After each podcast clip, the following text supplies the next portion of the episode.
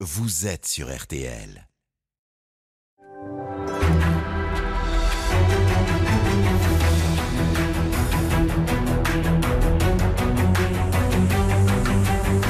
Le grand jury RTL Le Figaro LCI. Invité aujourd'hui, Thierry Breton, commissaire européen au marché intérieur. Le débat est dirigé par Benjamin Sportouche. Bonjour à tous, bienvenue dans le grand studio de RTL. Bonjour Thierry Breton. Bonjour. Merci d'être avec nous euh, aujourd'hui. Et pour vous interroger à mes côtés, Marion Mourgue du Figaro. Bonjour Marion. Bonjour. Et Adrien Gindre de TF1 LCI. Bonjour. Bonjour. Adrien. Bien sûr, vous pouvez intervenir pendant cette émission pour adresser toutes vos questions à notre invité. Hashtag le grand jury, puis bien sûr sur tous les réseaux sociaux. Et Marie-Pierre Haddad nous rejoindra en fin d'émission pour les relayer. Alors Thierry Breton, vous êtes commissaire européen depuis décembre 2019, bientôt deux ans donc, et vous avez pris notamment une part active dans la vaccination en Europe contre le Covid, bien sûr jugée globalement réussie. Mais au-delà de cette mission, Thierry Breton, eh bien, vous êtes un vieux routard de la politique, un fin connaisseur de son histoire. Alors quand, en 2020, à ce micro, vous déclariez ceci, écoutez, Les populistes ont complètement disparu. Moi, je les entends plus. en Euh, France, vous ont- n'entendez aucune voix populiste. Non, très peu, très peu. Et quand ils essaient de s'exprimer, ils le font sous couvert, et c'est pas mal, euh, républicain. Thierry Breton, quand on entend euh, cette déclaration, on s'interroge, avez-vous toujours du flair politique? De quoi, par exemple, Éric Zemmour est-il le nom aujourd'hui pour vous? Vous savez, euh, finalement, quand euh, j'entends ce que je viens de dire, euh, c'était prémonitoire. Parce Vous que- n'êtes pas trompé, il n'y a plus de populisme. Non, je trouve que je trouve que le, le- ce qu'on appelait populisme. Vous souvenez-vous qu'à l'époque, on était encore, on était encore sous sous l'ère Trump, si je puis dire, avec tous les, les excès qu'on a pu vivre. C'était certains ont qualifié cette présidence de populiste. Euh, la, la page a été tournée. Et au fond, euh, aujourd'hui, euh, vous n'entendez plus ce qu'on appelle ces populistes. On peut les appeler.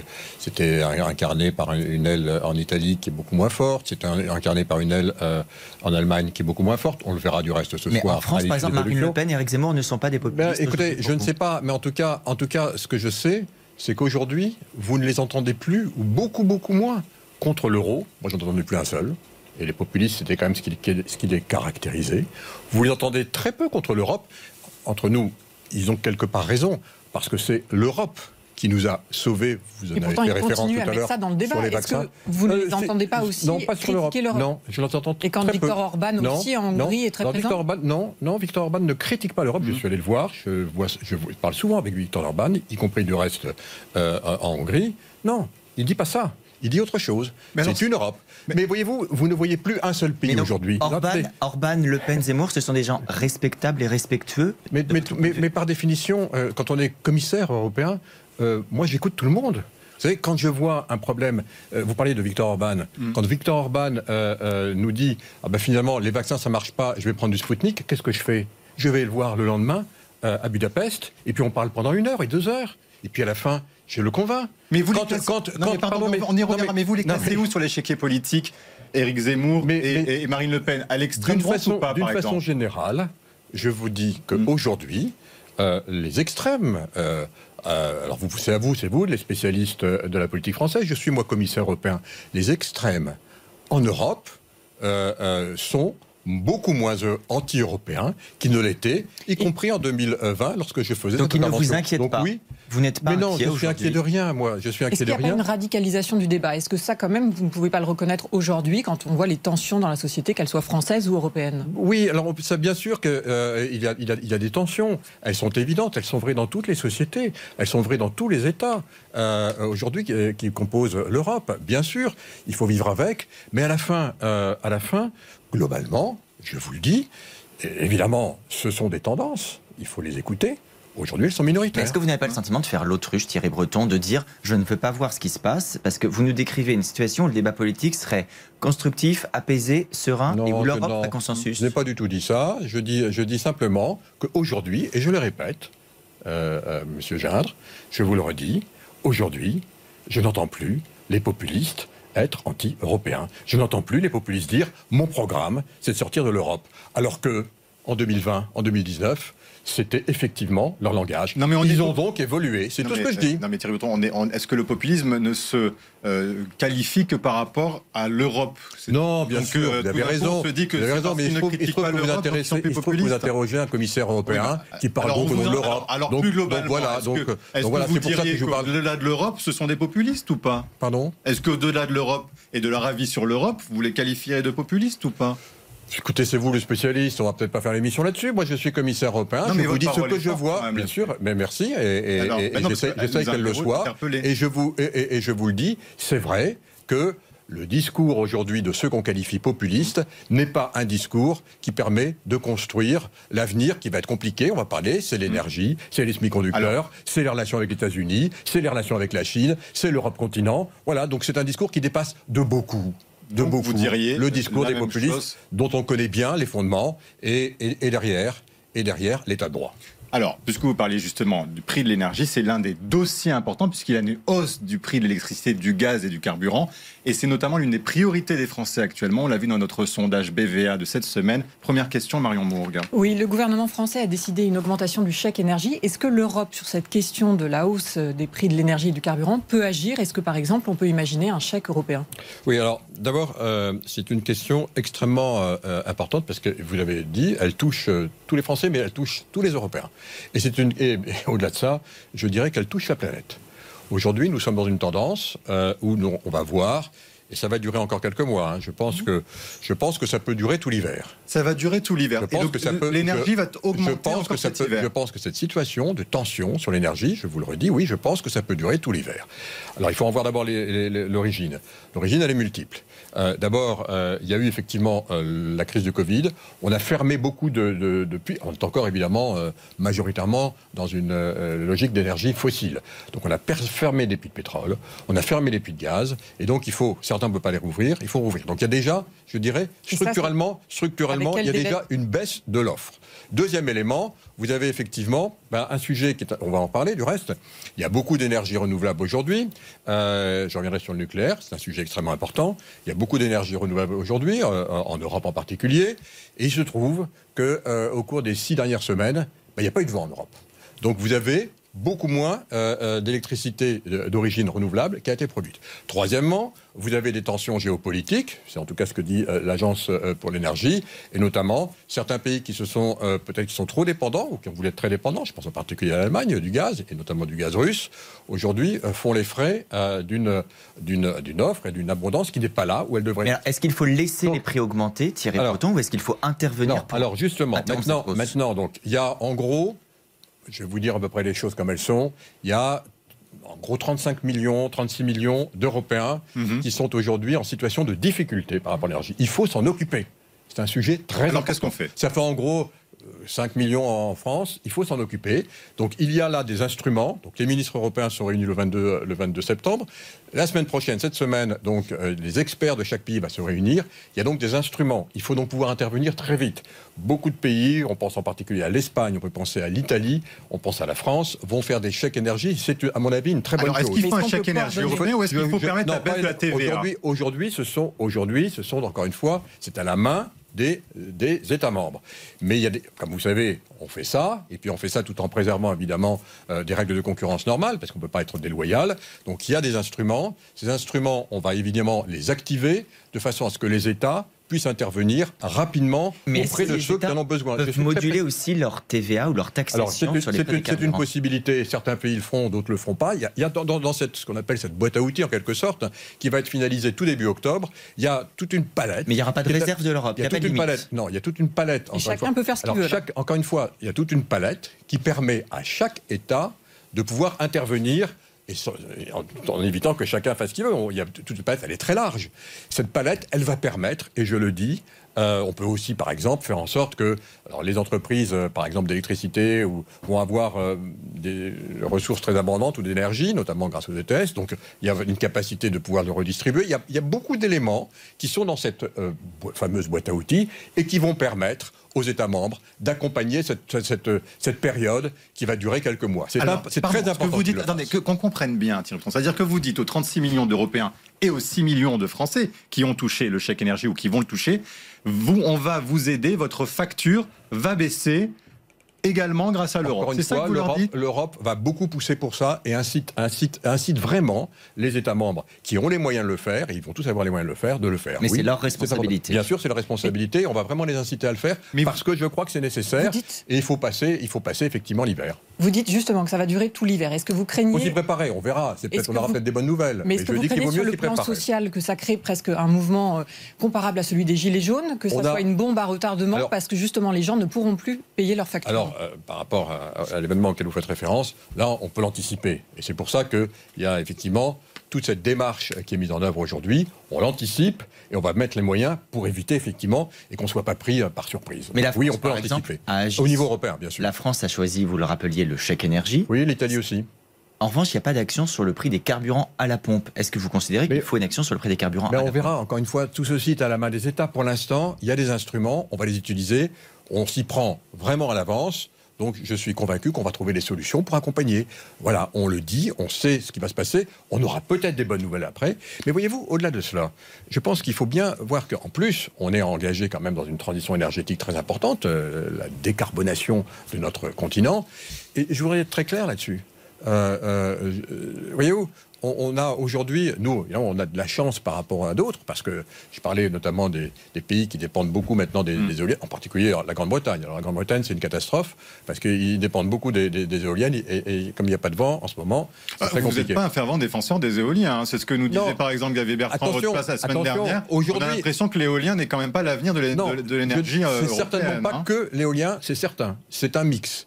Et c'est l'éolien, c'est le nucléaire, c'est le solaire, euh, c'est l'hydrogène, c'est un mix. C'est certainement pas où, c'est et. Parce que si jamais c'est où, on n'y arrivera pas. Et dans ce et, il y a aussi le nucléaire. Aujourd'hui, c'est 26% de la production euh, d'énergie en Europe. Donc, euh, euh il le est nucléaire, ceux faut qui le, pensent, faut le garder à ce niveau-là. Mais bien entendu, il faut le garder le nucléaire. Tous ceux qui pensent aujourd'hui qu'on pourra assurer la transition énergétique zéro carbone sans nucléaire, je le dis très simplement, sans aucune euh, idéologie, se trompent.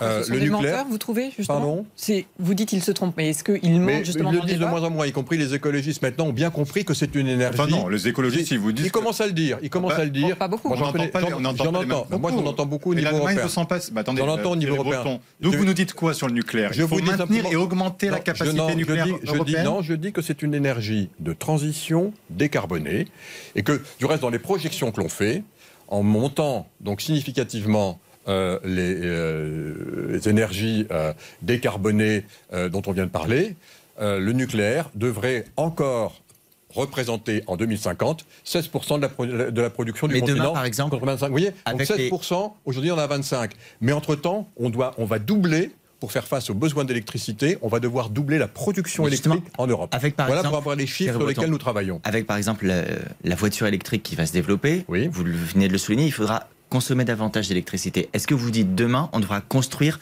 de nouvelles centrales nucléaires ce que je dis, c'est qu'aujourd'hui, avec ce qui existe, mm. qui existe, donc je pars de ce qui existe après ça, je vous donne les chiffres, on doit doubler la production euh, d'électricité. Et, alors, il y a des projets, hein, il y a beaucoup de projets. Il y a notamment un rôle qui va être très important de, de, de, de l'hydrogène, qui va jouer un rôle très important.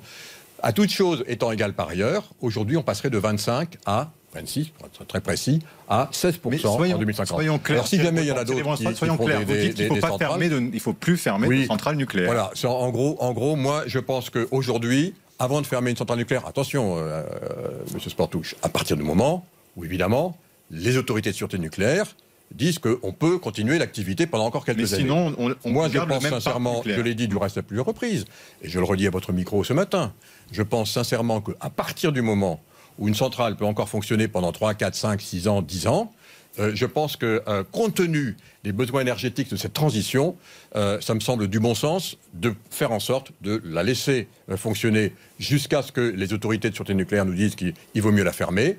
Et puis évidemment, et de entre prolonger leur entre-temps, entre-temps, augmenter très significativement les, les, énergies alternatives. Vous parlez justement de ce contexte mondial. on sait aussi qu'une des causes de la hausse du prix, c'est la consommation mondiale qui est très forte. Est-ce que vous craignez une surchauffe, par exemple, de l'économie mondiale? Alors ça, c'est un autre sujet, on voit effectivement aujourd'hui une accélération, et c'est bien on voit une accélération aujourd'hui de, bah, de, la, croissance et de la reprise. Est-ce que ça vous notamment lié à la ça vaccination. Va trop vite, trop fort? Non, ça va jamais trop vite, ça va jamais trop fort. Euh, en revanche, euh, ce que ça veut dire, c'est que en partant effectivement d'une situation tout à fait inédite dans notre histoire économique des dernières décennies, euh, peut-être même au-delà, on avait quasiment mis à l'arrêt une grande partie de notre, notre appareil productif mondial, eh bien aujourd'hui, ça repart et ça repart plus vite qu'anticipé, ce qui est une bonne chose. Mais la contrepartie, c'est qu'effectivement, bah, on voit que les besoins énergétiques ne suivent pas, donc il faut très vite euh, euh, rattraper. On voit que les besoins en matières premières, on peut penser au bois en particulier, ne suivent pas, donc il faut très vite rattraper. On voit que la logistique également euh, et notamment le transport maritime, bah, il faut rattraper. Donc oui, aujourd'hui, il y a une tension on la voit. Elle se traduit aussi sur une tension dans les emplois. Hein. Alors, justement, bah, sur les, sur ah, les emplois. Avant qu'on vienne aux, problématiques d'approvisionnement, euh, un point, vous évoquiez à l'instant les, enjeux de pouvoir d'achat. Il y a aussi une demande sur les salaires qui est apparue ces dernières semaines. Euh, est-ce que vous considérez qu'il faut augmenter les salaires en France, en Europe? Et, euh, question complémentaire, est-ce que dans ce cas c'est le rôle des entreprises ou est-ce que c'est aux États voire à l'Europe de s'emparer de ce sujet D'une façon générale, euh, nous travaillons avec mon collègue Nicolas Schmitt, au niveau, qui est le, commissaire en charge globalement de tout ce qui concerne le social. Donc on travaille tous les deux la main dans la main, précisément donc pour euh, accompagner, je dirais, cette transition, y compris en matière de, en matière, euh, de compétences aussi, hein, et, donc écosystème, secteur par secteur. Maintenant, sur les salaires, ce, qui est, ce qui est clair, c'est qu'aujourd'hui, euh, on, va avoir les grandes tendances. Si je, m'arrête une seconde sur les grandes tendances macroéconomiques, euh, avec tout ce que je viens de dire, ça se traduit normalement par des tendances relativement inflationnistes. Et on commence à le voir évidemment aux États-Unis, on commence à en, avoir, en voir évidemment les, signaux en, Europe. Ça vous inquiète cette, cette hausse de l'inflation Bien sûr, c'est encore une fois. Mais vous savez, euh, moi mon rôle, c'est de là où je suis évidemment, c'est en permanence d'anticiper, pas d'être inquiet. Euh, quand je m'empare d'un dossier qu'on me le donne, généralement, on est dans des situations difficiles, on n'est pas inquiet. Il faut anticiper. Alors, nous, anticipons ensemble ce matin. nous anticipons ensemble ce matin sur les grandes tendances. Si, si les grandes tendances, encore une fois, elles, ont, elles sont effectivement plutôt inflationnistes. Si elles, sont inflationnistes, si elles sont inflationnistes, il faut évidemment que ça se traduise sur le pouvoir d'achat. Ça va donc être un sujet important. Alors maintenant, la question que, pose M. Gindre, c'est comment euh, si je prends par exemple, vous parliez tout à l'heure, vous faisiez référence euh, hmm. à ce qui se passe euh, en ce moment, au même moment là en Allemagne. L'un des candidats, M. Olaf Scholz, qui, propose, lui, d'augmenter, par exemple, ce qui se passe au niveau européen. C'est quelque part mon rôle. Hmm. Lui, il propose d'augmenter le SMIC de 9,6 à 12 euros. Très bien. Qu'est-ce que vous en pensez euh, Voilà, c'est sa proposition. Non, mais moi, je vois, moi, je vois qu'il y, a, là encore, il y a d'autres propositions qui sont peut-être tout à fait euh, intéressantes. C'est celle de partager euh, plus la croissance et la richesse. Et ça, c'est vraiment, ça me semble intéressant. Je trouve qu'on n'est peut-être pas allé assez loin sur le partage. Est-ce que c'est aux entreprises de le faire ou est-ce que c'est aux États d'agir? Bah, Bien sûr que c'est aux entreprises de le faire, dans la mesure, c'est aux entreprises de le faire, dans la mesure, encore une fois, où quelque part, et quand on voit les, les, anticipations de croissance, elles sont plutôt bonnes, vous les avez vues, euh, que ce soit au niveau européen, euh, euh, on est quand même maintenant sur des bonnes anticipations. Le chômage baisse de façon très significative, aussi bien au niveau européen qu'au niveau français. Donc oui, c'est effectivement aux entreprises de le faire. est-ce qu'il faut le faire sur les salaires ou est-ce qu'il faut le faire sur des mécanismes qui sont des mécanismes de partage? Je trouve que les mécanismes de partage sont intéressants et qu'il faut les creuser. Et par exemple, au niveau européen, est-ce qu'on peut réfléchir à un SMIC européen qui serait mis en place. Alors on y travaille, c'est quelque chose, c'est quelque chose effectivement qui, qui, sera certainement proposé, euh, travailler sous présidence française. C'est un sujet sur lequel on travaille avec euh, Nicolas Schmitt. Oui, il y, a effectivement des propositions. Et ce serait, dans ce bah, cas-là, quel montant à peu près? Bah, Ça sera discuté à ce moment-là. Là, c'est trop tôt pour en parler. Ce que vous nous dites aujourd'hui, c'est-à-dire que sous euh, la présidence d'Emmanuel Macron à partir de janvier sera mis sur la table un SMIC européen. C'est pas ce que je dis. Je dis qu'on y travaille. On verra si on est prêt. C'est quelque chose effectivement. Et vous y travaillez Oui, bien sûr qu'on y travaille. On travaille pour, avec évidemment euh, la Commission, les États membres. Mais vous le souhaitez ben, On va voir. C'est quelque chose qui, à mon avis, va dans le sens euh, peut-être de l'histoire. Et sur le partage, c'est quoi exactement bah, Sur le partage, c'est évidemment tout le partage. Il y a tous les mécanismes qu'on connaît bien, l'intéressement, etc., la participation, on connaît tout ça. Et je trouve qu'on peut aller plus loin. Il faut aller plus loin. Oui, Et surtout que tous les salariés ne peuvent pas en bénéficier. Ça dépend. Ben de- voilà, il faut trouver on les mécanismes. Et là aussi, il faut inventer, être, euh, être un peu imaginatif. Mais je pense que les temps le permettent. Pardon sur l'inflation. euh, vous dites, est-ce que vous craignez une hausse de l'inflation et jusqu'à combien? Non, que vous avez je ne vais pas donner de chiffres, mais on voit encore une fois les tendances, elles sont, elles sont clairement inflationnistes. Je ne vais pas vous donner de chiffres parce que aujourd'hui personne Oui, ne mais peut ça le peut faire. changer aussi le pouvoir d'achat et la consommation. Ça a des Bien sûr, c'est la raison pour laquelle c'est la raison pour laquelle il faut des instruments pour accompagner tout Mais ça, et y compris C'est de l'ordre de plusieurs pourcentages? Bah, euh, Aujourd'hui, oui, ce serait, ce serait certainement, c'est évidemment, c'est pas, c'est pas des dixièmes de pourcent, mais c'est pas non plus, euh, voilà, c'est pas. On voit une tendance, voilà. Je vais pas vous dire plus. Et elle va se que je poursuivre. fais- je Et elle va se poursuivre. Bah, si vous voulez, aujourd'hui, euh, on, on est plutôt sur un cycle. euh, effectivement, il faut, il faut s'attendre à ce que l'inflation remonte. Mais par parenthèse, Il faut s'attendre à ce que dire- l'inflation. euh, mais oui, bien sûr qu'elle reparte un peu, oui, bien sûr.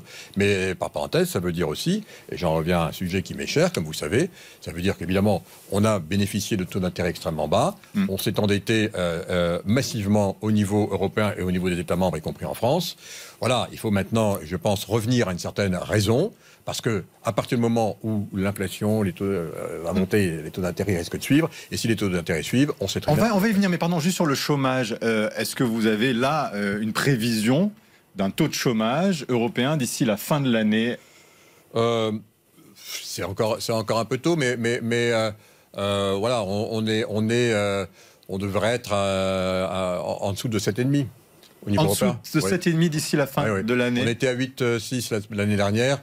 Oui, 7, 7, 7, 7, 7, 5, 7, 4, oui.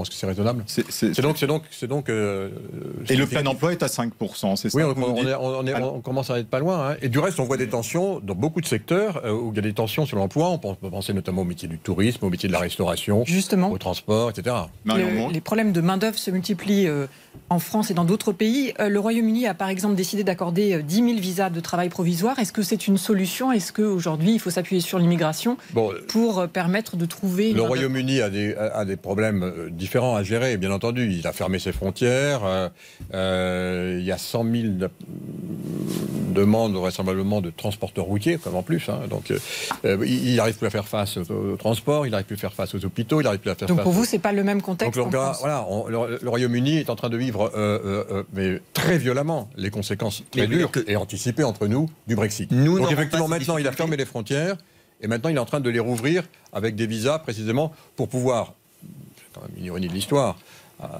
quand on voit sur quel thème euh, le Brexit s'était fait, on revient un tout petit peu au populisme, hein, monsieur euh, Sportouche, du reste, euh, et qu'il fallait euh, bouter euh, tous les euh, non-britanniques Donc, hors Il n'a de... pas totalement disparu. alors. Et ben maintenant, oui. Et maintenant, qu'est-ce qu'on fait? On vient de rouvrir 10 000, euh, 10 000 Eh tout ben de suite oui, en oui, urgence. mais et justement. d'où ils vont venir? D'où ils vont venir? Vous savez qui veulent qui ciblent Plutôt des Européens euh, des pays de l'est. Donc ils Mais les comment ont, on fait ils en les ont demandé de partir et ils demandent de revenir parce qu'au fond, ça sert à l'économie. Comment on fait Voilà, en je France ferme quand cette les parenthèse. artisans, les restaurateurs, Ben, les coiffeurs n'arrivent pas à la et, main-d'œuvre et- et c'est vrai. Donc, euh, ben voilà, il faut maintenant donc effectivement les accompagner parce que vous avez raison. Il y a des tensions, il y a des tensions dans le bâtiment. Mais est-ce que les accompagner peut tensions. vouloir dire, comme le Royaume-Uni, faire venir des personnes de l'étranger? d'abord, euh, euh, d'abord, d'abord, main nous, on est, nous, on est ouvert et on a la libre circulation des personnes.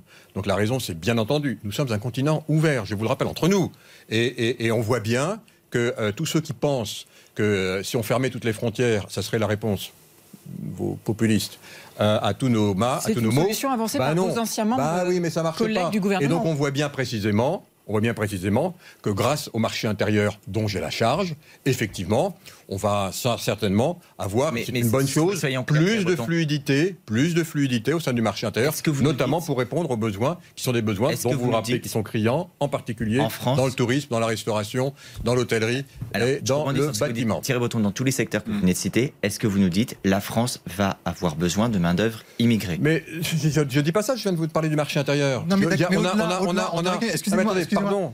On a l'impression qu'il y a un mot tabou, c'est-à-dire que vous nous parlez d'immigration au sein de l'Union européenne, Donc, c'est-à-dire des pays de l'Est, mais au bout d'un moment, eux aussi vont se retrouver peut-être en tension sur la main-d'œuvre. Est-ce qu'on peut imaginer que l'Europe ait besoin d'une main-d'œuvre On- venant des pays mais- du mais- Maghreb ou au-delà On Ou est-ce peut- que c'est ce que disent les chefs d'entreprise On peut tout imaginer. Je vous dis qu'aujourd'hui, à partir du moment où on n'est pas encore en situation de plein emploi et où on a un marché intérieur qui fonctionne, moi, si vous me demandez mon choix, puisque Oui. je suis là pour vous le dire, ben, je préfère effectivement qu'on ait aujourd'hui la capacité de euh, répondre aux besoins des entreprises européennes euh, par des Européens. Et aujourd'hui, c'est pas compensé. Mais donc ça veut dire faire Après, on verra bien. des Polonais, Après, par on verra exemple, bien. euh, Bien en sûr.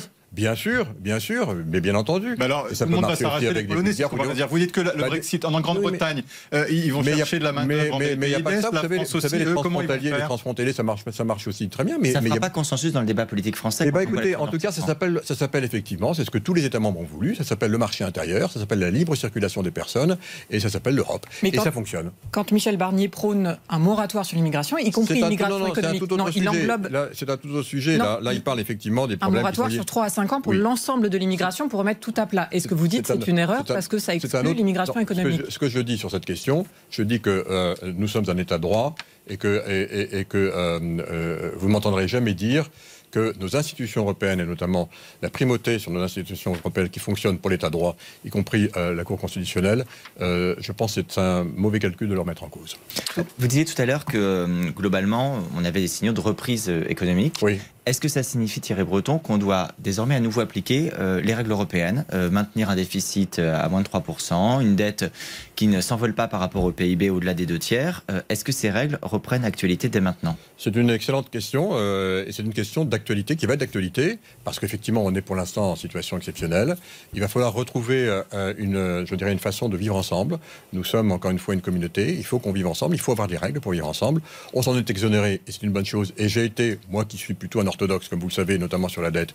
J'étais parmi les premiers, avec mon collègue Paolo euh, Gentiloni, qui est le commissaire à l'économie, dans le cadre d'une tribune qui est devenue célèbre. On a appelé précisément l'endettement mutualisé en Europe, vous vous en souvenez. Mm. Donc on était les premiers à le faire.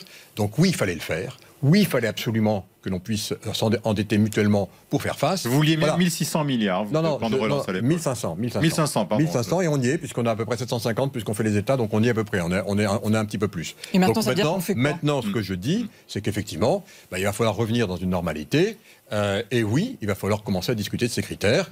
Alors évidemment, Parmi ces fameux critères, il y en a un qui est euh, le critère euh, de la dette. Mm. on était capé, si je puis dire, à 60%. C'était pratiquement ce critère que j'avais réussi à. Quand vous étiez ministre de, l'économie en France. C'était mon rôle, je l'avais ramené. Enfin, malheureusement, maintenant. Ouais, alors qu'est-ce qu'on fait là? Est-ce qu'on garde, est 60% Est-ce qu'on garde au double aujourd'hui Je pense que personne, je pense que personne n'imagine que ce sera réaliste, mais il va falloir en discuter. Il y a aussi des, des questions. Euh, peut-être aussi euh, qu'il va falloir être un peu plus sélectif aussi sur. Vous savez, une dette, il y a beaucoup de choses dans les dettes. Alors il y a la dette et il y a le déficit. Alors juste pour finir sur la dette, si vous permettez, sur la dette, il y aura peut-être aussi la, nécessité de voir euh, en quoi est constituée cette dette. Il y a par exemple toute la dette dite Covid, celle de la situation que nous allons dire. Il y a une dette aussi pour pouvoir investir pour atteindre précisément euh, ce fameux objectif de zéro CO2 en 2050. Il y a une dette aussi pour pouvoir investir très massivement pour gagner en compétitivité d'un point de vue numérique. Donc la dette, c'est pas réaliste à Donc là, on va discuter, on va discuter de façon plus articulée sur cette dette et voilà, et on verra les critères. On voit bien que le critère encore une fois 60% n'existe plus. Et derrière, il y aura, il y aura effectivement euh, la question du déficit. Il faudra revenir dans une, dans, une normalité. Bah, ça, on va en discuter. On va commencer. Donc, on a commencé à faire des consultations. C'est comme ça que l'on dit entre nous. Donc, euh, elles sont en cours. Et, je pense que bon, ces consultations vont prendre plusieurs mois. Donc, je pense que ce sera une discussion pour 2022. pour le moment, c'est encore open bar. ce sera une discussion pour 2022. Peuvent, euh, peuvent continuer de déborder. Oui, enfin, sur la, sur je ne prendrai, pas, pas ce qualificatif à mon compte. mais ce que je, d'autant que je viens de vous donner maintenant l'encadrement qui me semble mhm. nécessaire pour nous tous collectivement, parce qu'au fond derrière c'est les enfants hein, qui vont payer. Hein. Hmm. Voilà. Donc euh, je pense que maintenant on, on, est on a compris sur la dette, pardon, vous n'avez pas été très clair sur le déficit. Est-ce que sur le déficit c'est 3% Je ne sais pas encore vous dire ça. Je suis, mais, mais, mais, qu'est-ce que vous en pensez-vous moi, moi, je pense qu'il faut se mettre évidemment, il faut évidemment revenir à une normalité. Il y a le donc à 3%. Bah, donc c'est la normalité c'est pas 3%. Bah, la normalité c'est 3%. Euh, non, ça peut être la normalité. Bah, c'est celle qui est dans les. La normalité, la normalité allemande, elle est à moins 0,35%. C'est dans le. Ah donc donc on. Mais c'est pour ça que les normalités on le voit. Non mais c'est pour peut-être nuancer un petit peu vos propos. Bon, question express. Le grand jury, question express. Thierry Breton, pour ou contre une carte d'identité numérique européenne? Ah bah, je crois que c'est, en tout cas, on est en train de travailler, précisément, ça me fait très plaisir cette question, parce qu'on est en train de travailler à une, identité européenne, qu'on ait tous, si vous voulez, les mêmes types de, critères bah, pour aller euh, sur Internet, pour aller faire des achats, donc pour.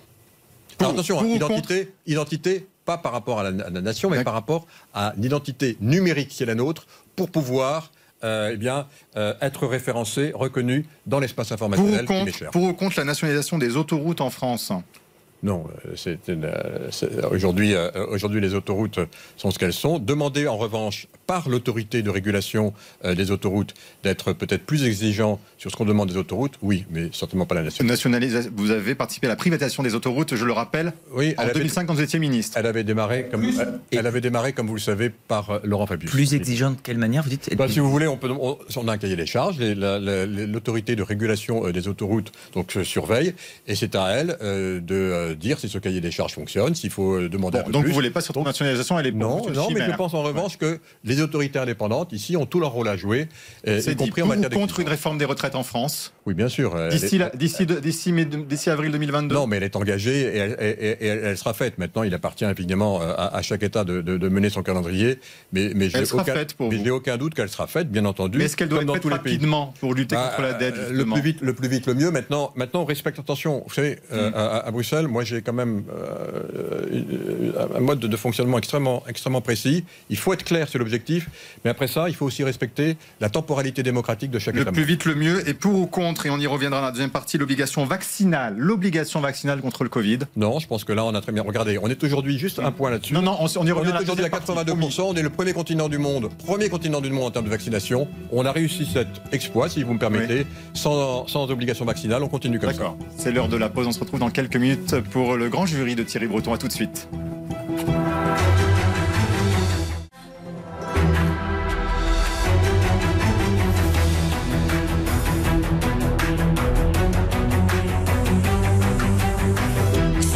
Jury RTL Le Figaro LCI.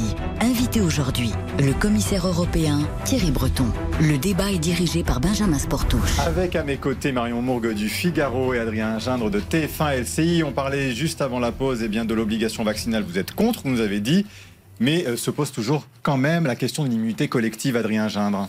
Vous nous aviez dit ici même que cette immunité collective serait atteinte au 14 juillet. Est-ce que vous considérez qu'elle est bel et bien atteinte aujourd'hui et que l'Europe est sous immunité collective? Comme vous êtes un, journaliste précis, on va reprendre mes propos précisément.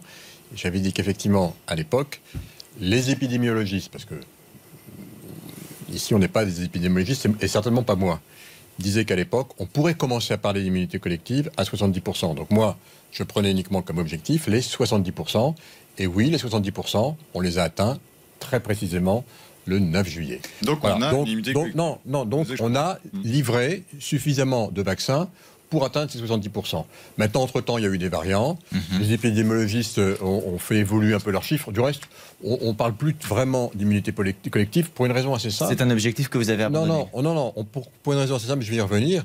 Parce que précisément, comme, euh, euh, euh, hélas, aujourd'hui, une grande partie de la planète n'est pas encore vaccinée, c'est peu de le dire. Si on prend l'Afrique, c'est 3% de la population du continent africain. Ça veut dire, par exemple, qu'en Europe... Ça veut donc dire, si vous permettez de terminer une seconde, ça veut donc dire qu'effectivement, à partir du moment où des continents entiers, comme mhm. l'Afrique, ne sont pas encore vaccinés, le, virus circule, il peut y avoir des variants, et donc il faut être très attentif. sur ce que vous il faut être très attentif. On est donc immunisé, nous, aujourd'hui, à 82-85% de la population, ce qui est très bien. Il faut continuer. Et puis, il faut se donner les moyens aussi, si un variant nouveau arrive, de pouvoir lutter par une troisième dose. C'est ce qu'on fait et on sera prêt. Thierry Breton, soyons très concrets. Vous venez de faire allusion à deux choses très importantes la troisième dose et la vaccination en dehors de l'Europe. Est-ce qu'on peut, est-ce qu'on doit en Europe organiser l'injection d'une troisième dose dès à présent ou est-ce qu'on doit attendre d'avoir pu aider toute l'Afrique à se faire vacciner? C'est une question très importante.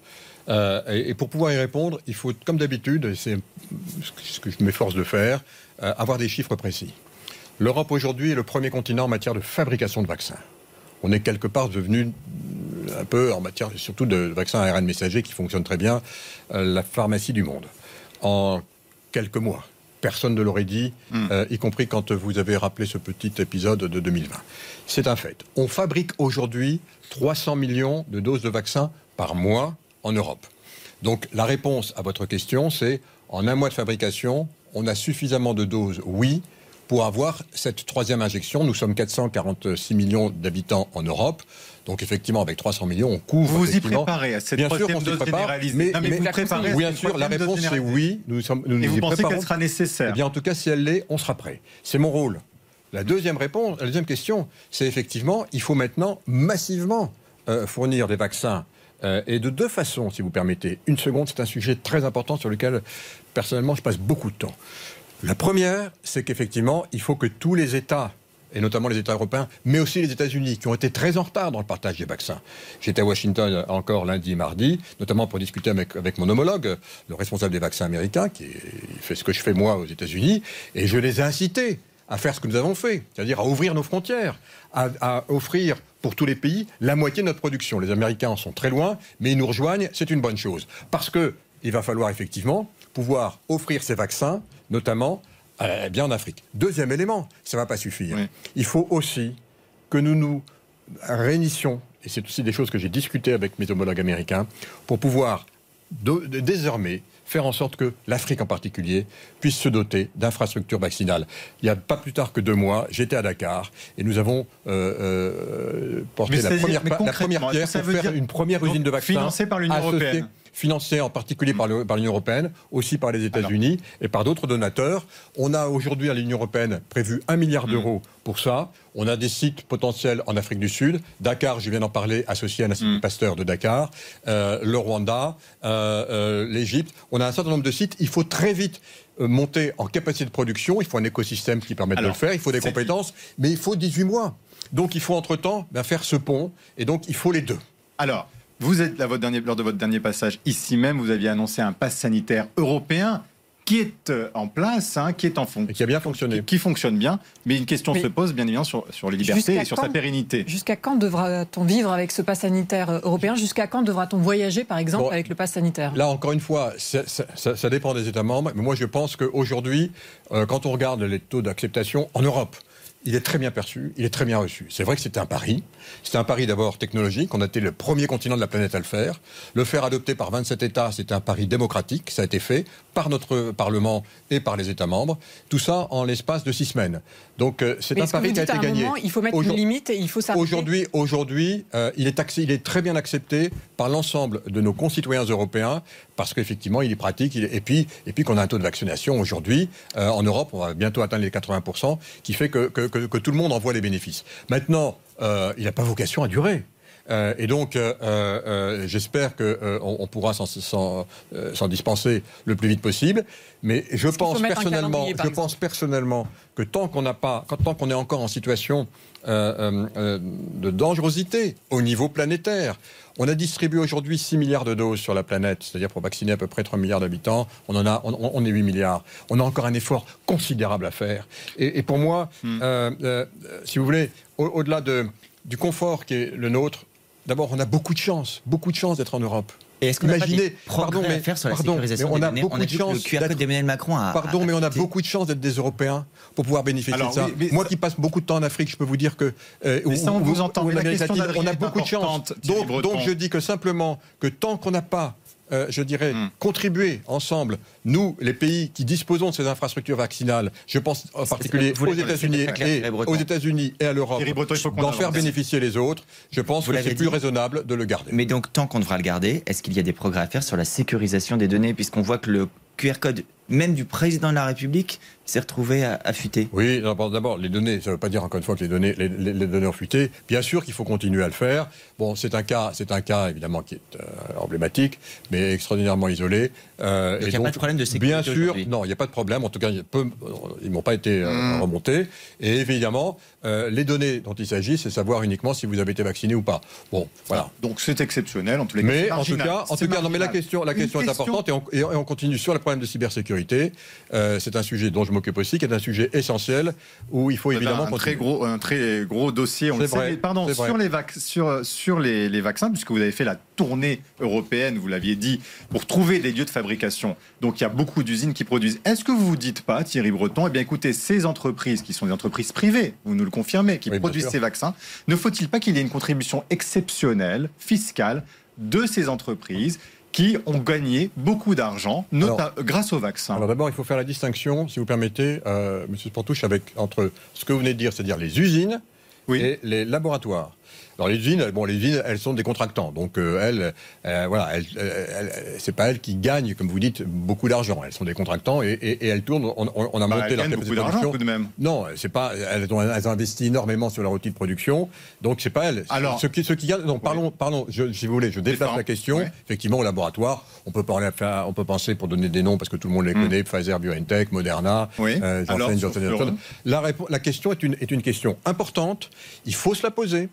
Euh, il y a une distinction effectivement entre les pays, euh, c'est-à-dire les pays euh, comme les nôtres, riches, qui ont contribué effectivement à mettre sur pied ces vaccins, et notamment en, commandant, en précommandant massivement des doses, c'est-à-dire évidemment l'Europe et les États-Unis, et puis les pays à faible revenu. Et donc, pour répondre à votre question, nous sommes très favorables, et nous avons engagé du des discussions avec eux, pour que pour les pays à, à- à- à faible ou moyen revenu, eh bien, ils vendent, ces, ils vendent ces vaccins vraiment à prix coûtant. Pour vous donner un ordre de grandeur, on est aux alentours d'une vingtaine d'euros pour les, pour les doses normales, et là, euh, il faudrait que ce soit aux alentours de 2 euros, vous voyez. C'est c'est ça l'ordre de C'est grandeur. combien aujourd'hui Une vingtaine les- d'euros. Non, mais Ah. c'est combien pour les pays en voie de moi C'est le même prix, Bah, c'est 20 euros. Pour l'instant, ils, non, ils ont déjà beaucoup baissé. Oui. Mais moi, j'aimerais bien qu'on aille vraiment, effectivement, à vraiment un prix coûtant. Et ils travaillent, et ils travaillent là-dessus, précisément pour pouvoir aider très vite tous ceux qui en ont besoin. Et puis, il y a le deuxième point. Il y a la donation.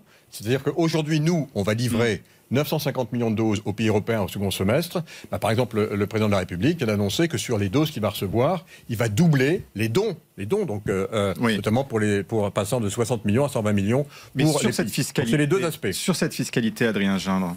Est-ce que vous considérez, vous, qu'il y a, euh, dans ce cas-là, euh, matière à, à- à durcir Comment est-ce qu'on va faire pour euh, contrecarrer ce que vous venez d'évoquer? Non, là encore une fois, je, je vous dis, c'est pas durcir, c'est vraiment, on, est en- on rentre en discussion avec eux et ils le font précisément par la négociation. Aujourd'hui, Non, mais est-ce qu'on doit les taxer? Est-ce qu'on doit les taxer? Non, dites, ils, doivent, aujourd'hui- ils doivent baisser le prix. aujourd'hui, aujourd'hui, nous en France, c'est vrai que votre question ne le prenez pas mal, hein, Monsieur Sportouche. Je vais essayer. Voilà, Notre question, enfin, cette question est très française.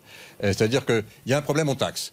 Au niveau européen, Hmm. la question, elle est plus. euh, maintenant, on rentre en discussion et on essaye d'obtenir, au fond, le Hmm. même résultat, mais par la discussion et la négociation. C'est la méthode que nous privilégions aujourd'hui. Parfait. Alors on passe à un autre sujet parce que se pose la question de, des jouets au pied du sapin de Noël, euh, Thierry Breton. Et, et c'est dit comme ça, ça peut paraître anecdotique, mais ça l'est pas parce que c'est la question des semi-conducteurs, des puces qui se pose. Il y a une pénurie. Marion Mourgue. Oui, on voit la pénurie des semi-conducteurs euh, qui se généralise. Est-ce que vous craignez des problèmes d'approvisionnement pour les jeux, pour d'autres jouets dans les prochains mois? Si vous, si vous permettez, avant de parler des jouets, je voudrais parler de l'automobile. Pour une raison simple, c'est que c'est l'automobile qui est le plus gros consommateur euh, de euh, ces fameuses puces euh, é- Et qui prend électroniques. plusieurs mois de retard aujourd'hui qui dans prend la effectivement livraison. plusieurs mois de retard. Pour vous donner des ordres de grandeur, on estime à peu près qu'il y a 10-12 millions de véhicules au niveau mondial qui auraient pu être fabriqués parce que la demande était là, qui ne le seront pas. Au niveau mondial au ni- et au niveau européen Au niveau européen, on est à un peu plus d'un million de véhicules qui, qui devraient, qu'on aurait pu fabriquer parce que la demande est là. Mais et vous qu'on ne dites- peut pas. Vous dites parce cette que, pénurie est temporaire et on va y arriver ou c'est durable par et ça s'installe D'abord, cette industrie des semi-conducteurs est une industrie cyclique. Ce qui veut donc dire qu'elle est évidemment temporaire, parce qu'on est effectivement en bas d'un cycle. Une seconde, si vous permettez. Pourquoi est-on en bas d'un cycle?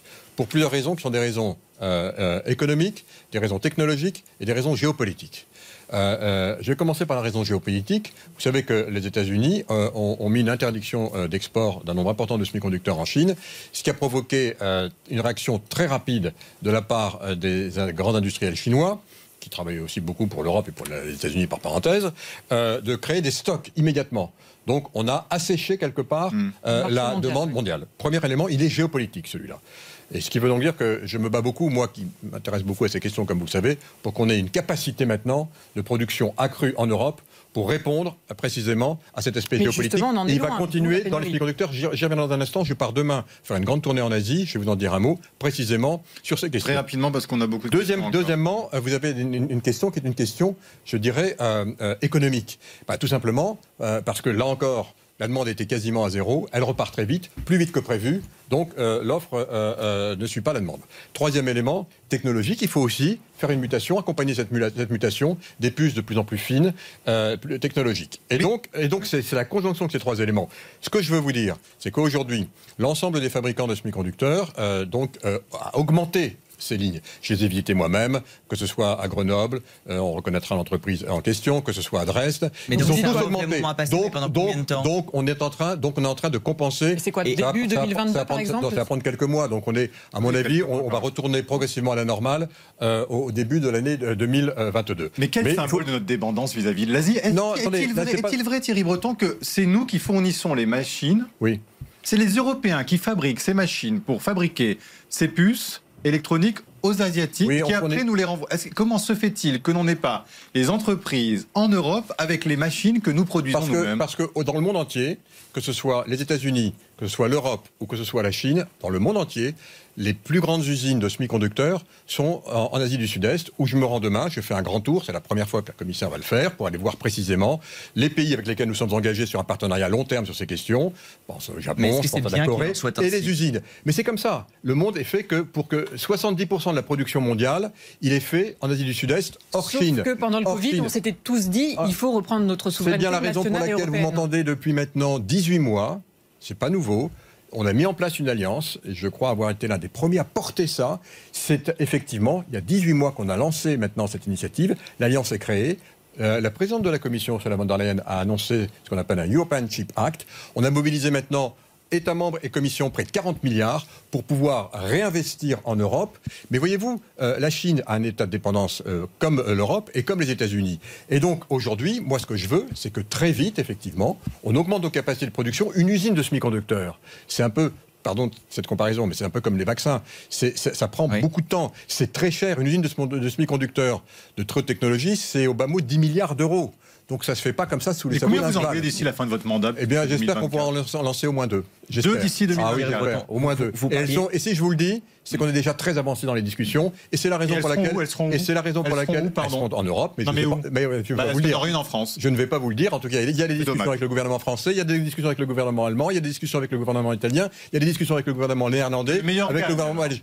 Non, parce qu'on coordonne tout ça. Et c'est précisément pour ça que j'ai fait une alliance. On coordonne précisément. Il peut y avoir plusieurs sites. Mais, mais voyez-vous, si je vous dis Adrien précisément deux, ça veut dire que Dans- nous sommes déjà très Dans engagés. l'une des raisons, Thierry Breton, que vous pointiez, il y a euh, la situation entre les États-Unis et la Chine. Euh, vous dites les semi-conducteurs, ok, quelques mois. Mais est-ce qu'on n'est pas en réalité au début des effets collatéraux dont nous allons être victimes euh, dans cette guerre commerciale entre les États-Unis et la Chine? C'est effectivement comme ça que certains voient les, voient les choses, notamment, parce que, notamment parce qu'une partie importante de ces semi-conducteurs sont également fabriqués à Taïwan, et on connaît la sensibilité de Taïwan, euh, notamment euh, pour les États-Unis et euh, pour la Chine populaire. Donc la réponse, c'est bien entendu. Et c'est pour ça que je me dépêche autant, autant, pour que nous ayons nous-mêmes une autonomie complète. On a aujourd'hui l'autonomie, vous l'avez dit, pour fabriquer ces usines, c'est nous les Européens qui le sont. Mm. On a une autonomie en matière de recherche et développement. On a, attendez, pardon, c'est très important. Vos auditeurs ne le savent peut-être pas. Nous sommes aujourd'hui le premier continent en matière de recherche et développement de semi-conducteurs.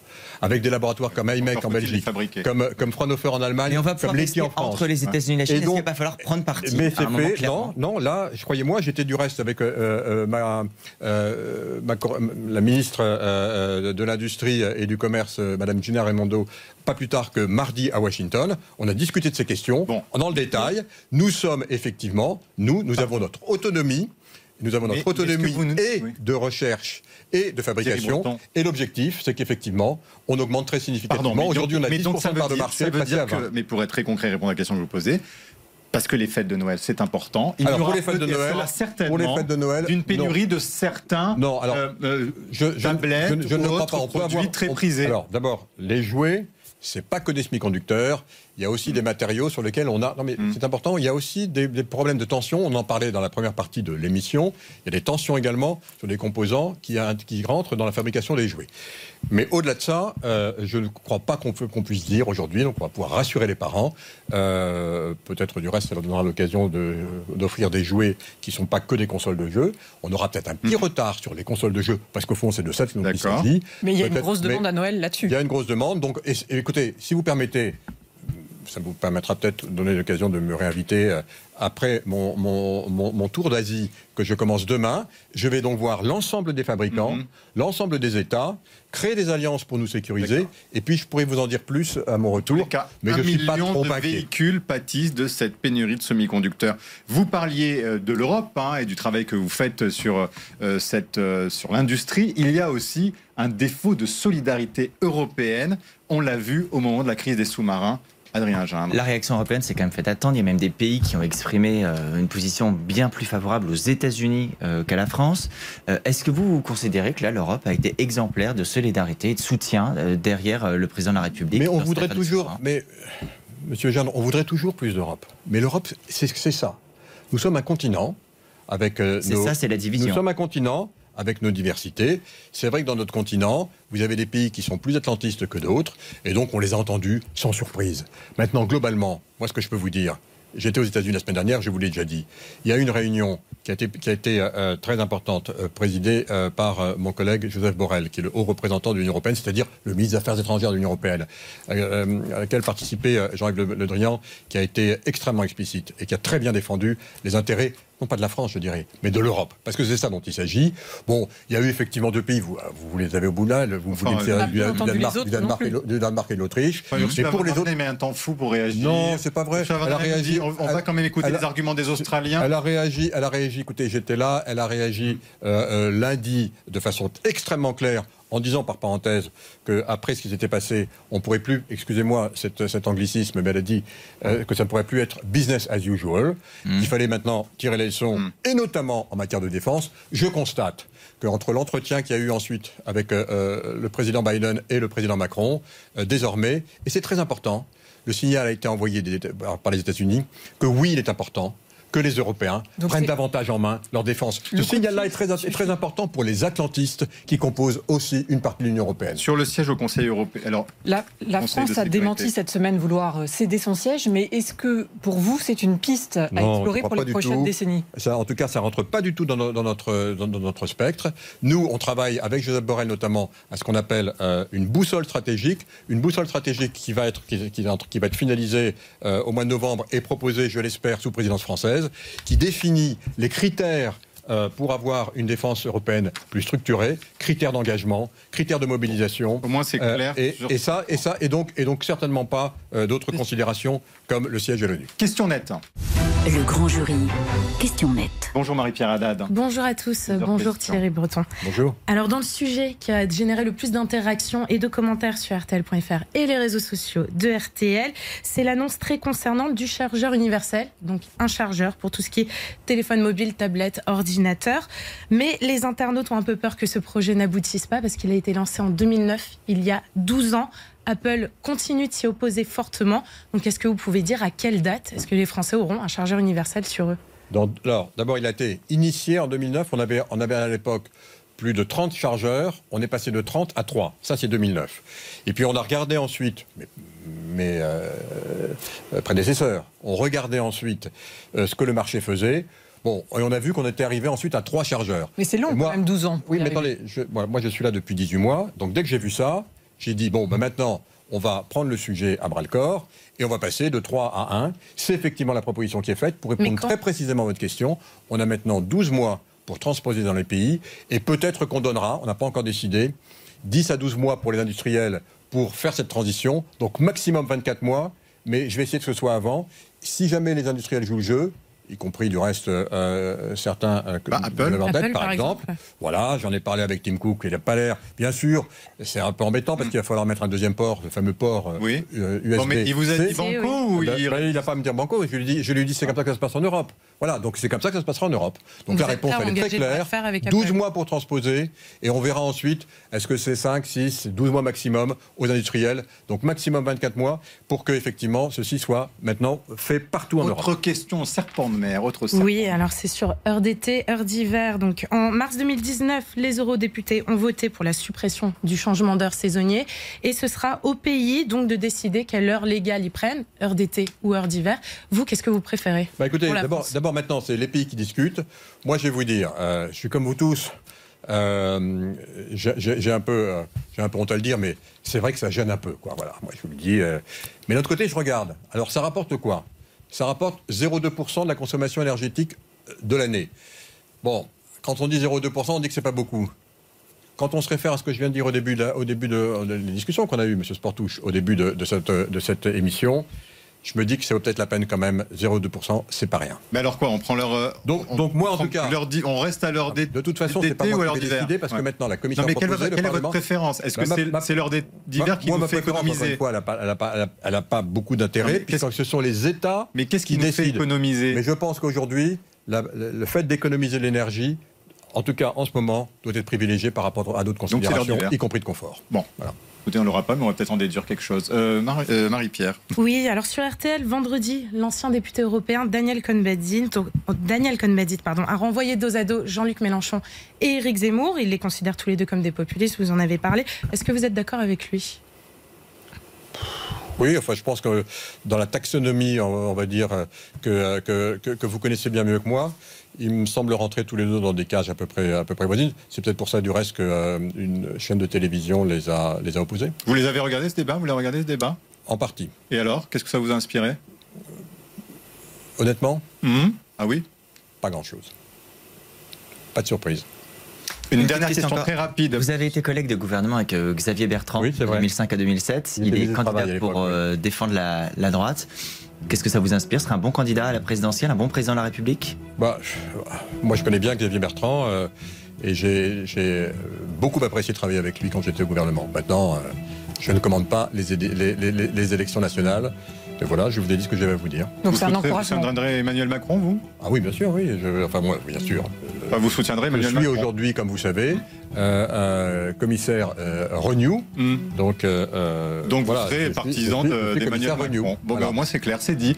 Merci Thierry Breton, merci à tous les trois, merci à tous de m'avoir suivi. Très belle semaine, à la semaine prochaine.